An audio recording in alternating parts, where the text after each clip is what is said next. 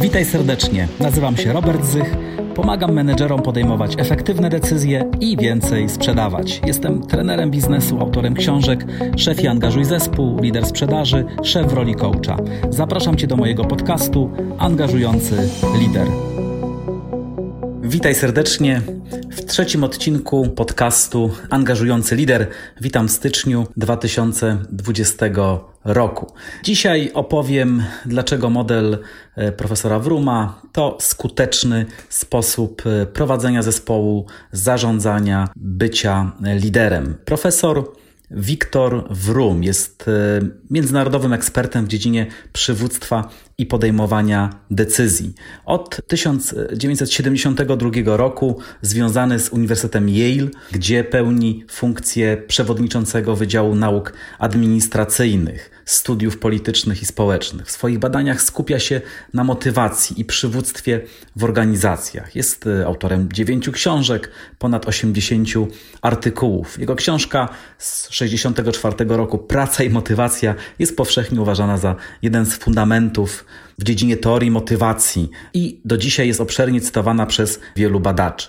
W 1973 roku publikuje tekst Przywództwo i podejmowanie decyzji wspólnie z Filipem Jetonem. Przedstawia model przywództwa w formie drzewa decyzyjnego. Ten model odnosi się do kwestii stopnia partycypacji podwładnych w procesie rozwiązywania określonego problemu.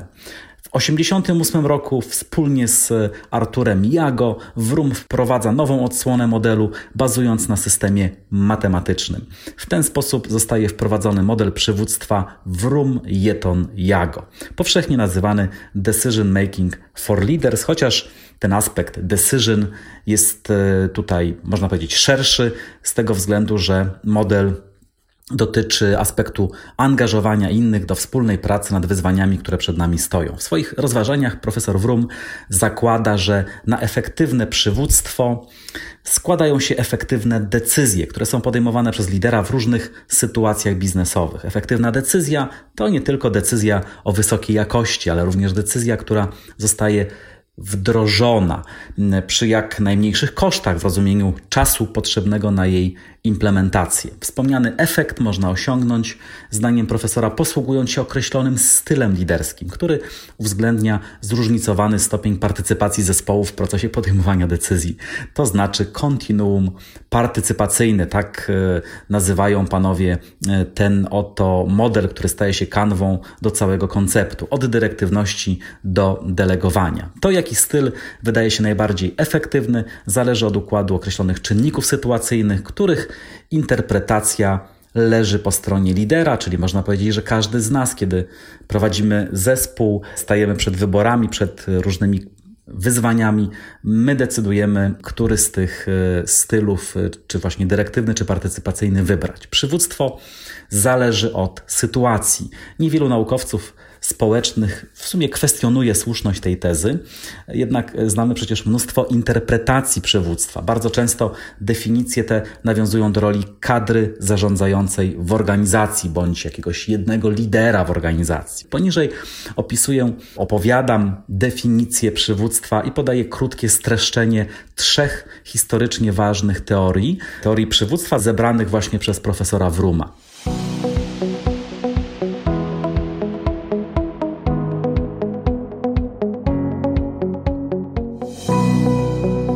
Osią prac badawczych profesora były modele wypracowane w zespole naukowym prowadzonym przez Jetona i Jago, dotyczące uczestnictwa zespołu w podejmowaniu decyzji i wdrażaniu podjętych działań. Profesor Wrum uczestniczył w pracach pozostałych dwóch naukowców i Dziś trudno w sumie ocenić, jaki był wkład w wypracowanie modelu poszczególnych badaczy. Często mówi się o pracy zespołowej, o pracy naukowej zespołu badaczy.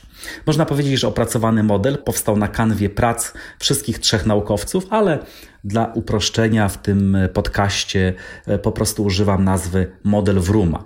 Termin e, przywództwo od zawsze jest wszechobecny w biznesie, w sporcie, w polityce. Dzisiaj mówimy o pewnym kryzysie przywództwa, szukamy liderów, którzy potrafią pociągnąć, poprowadzić zespoły za sobą.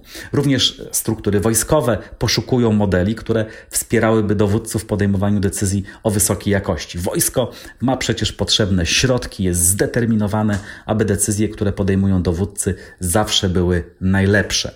W ostatnich latach zostało przeprowadzonych tysiące empirycznych badań. Jedynie w samym Uniwersytecie Yale w Stanach Zjednoczonych jest zapisanych ponad 350 tysięcy wyborów menedżerów z biznesu, z polityki, mm, z organizacji pozarządowych, którzy oceniali swoją wrażliwość na angażowanie zespołów właśnie w procesach decyzyjnych. My w Polsce przebadaliśmy już ponad tysiąc menedżerów we współpracy z profesorem Wrumem, e, który wywodzi się z Uniwersytetu Yale w Stanach. Naukowcy właśnie tacy jak on stale poszukują odpowiedzi na pytanie, co odróżnia skutecznych przywódców od tych, którzy skuteczni nie są. Jednym z problemów jest fakt, że pojęcie przywództwo, pomimo jego popularności, nie jest terminem naukowym o formalnej, znormalizowanej definicji. Można stwierdzić, że jest prawie tyle samo definicji przywództwa, ile osób, które próbowały zdefiniować to to pojęcie. Rozpoczynamy od zbadania szeregu zagadnień związanych z definicją przywództwa, następnie realizujemy nasz główny cel, aby sprawdzić rolę czynników sytuacyjnych w procesie angażowania zespołów do osiągania wielkich celów. Naszym celem jest wzmocnienie liderów w kierowaniu organizacjami, zarówno publicznymi, prywatnymi, jak i non-profit.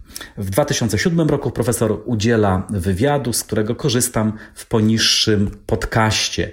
Poniższe sprawozdanie stanowi taką skróconą wersję wypowiedzi profesora w moim własnym tłumaczeniu z języka angielskiego i w też mojej tutaj interpretacji.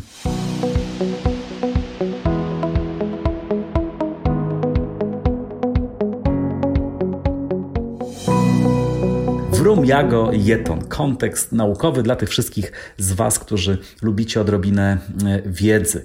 E, zgadzamy się, że przywództwo wiąże się z procesem oddziaływania. Zatem lider jest to ta osoba, która pozyska jednego lub więcej zwolenników, a ci z kolei ze swojej woli za nim podążą. Jeśli nikt nie podąża za ideą lub liderem, nie można mówić o przewodzeniu. Jak prowadzenie innych wpływa na, na to, że mamy do czynienia z przywództwem?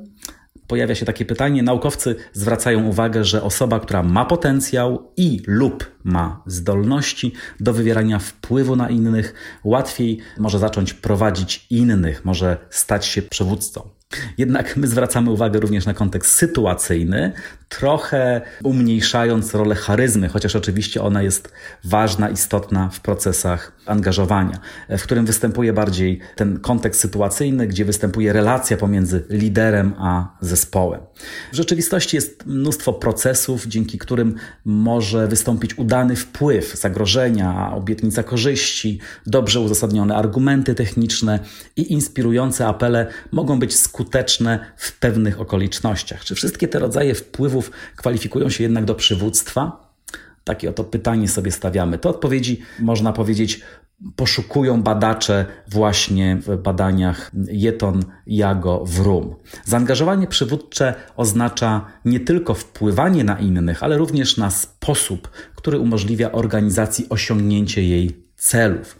Od 2000 roku w swoich pracach e, naukowcy tacy jak Podolny, Kurana i Hill Popper zasugerowali, że kierownictwo warto, aby było zdefiniowane jako proces tworzenia sensu w organizacji wśród członków tejże organizacji, czyli no, panowie, kolejni naukowcy wspierają tą definicję, mówiąc, że leadership nie jest jedynie elementem charyzmy, nie jest jedynie człowiekiem, a bardziej procesem, który występuje pomiędzy szefem a jego zespołem. Przywództwo zatem to proces właśnie motywowania, angażowania ludzi do wspólnego celu po to, aby wspólną pracą osiągać wspaniałe wyzwania.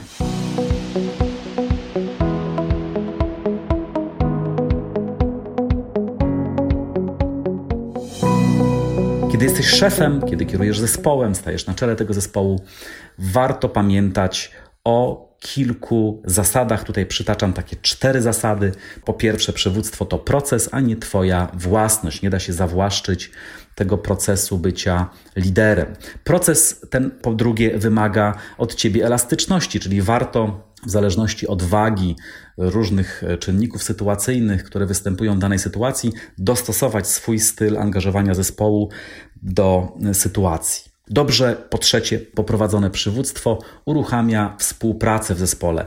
No, dzięki tej współpracy osiągamy ponadprzeciętne cele. I po czwarte, wielkie idee rodzą się w umysłach liderów, ale tak naprawdę są rozwijane i wdrażane przez ich zespoły, czyli bez zespołu lider po prostu będzie miał dużo, dużo trudniej.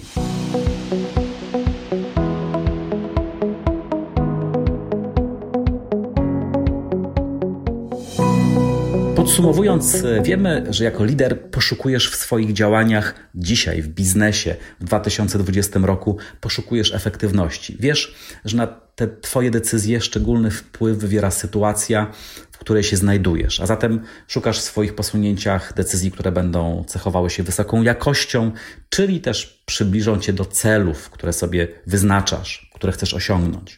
A także zależy Ci na tym, aby zaangażować zespół w te decyzje, bo wtedy zwiększasz szansę, y, aby decyzja została wdrożona w Twoim zespole. Decyzja dobrej jakości i decyzja, która charakteryzuje się również dobrym wdrożeniem. Te dwa podstawowe komponenty, jakość i wdrożenie, są filarami modelu Wruma, filarami efektywności w procesie angażowania zespołu. Zespół naukowy zbudował definicję przywództwa, która wyraźnie podsumowując, różni się od wcześniej przyjętych. Oto ona. Przywództwo to proces motywowania i aktywizowania innych do wspólnej pracy, aby osiągać wielkie wyzwania.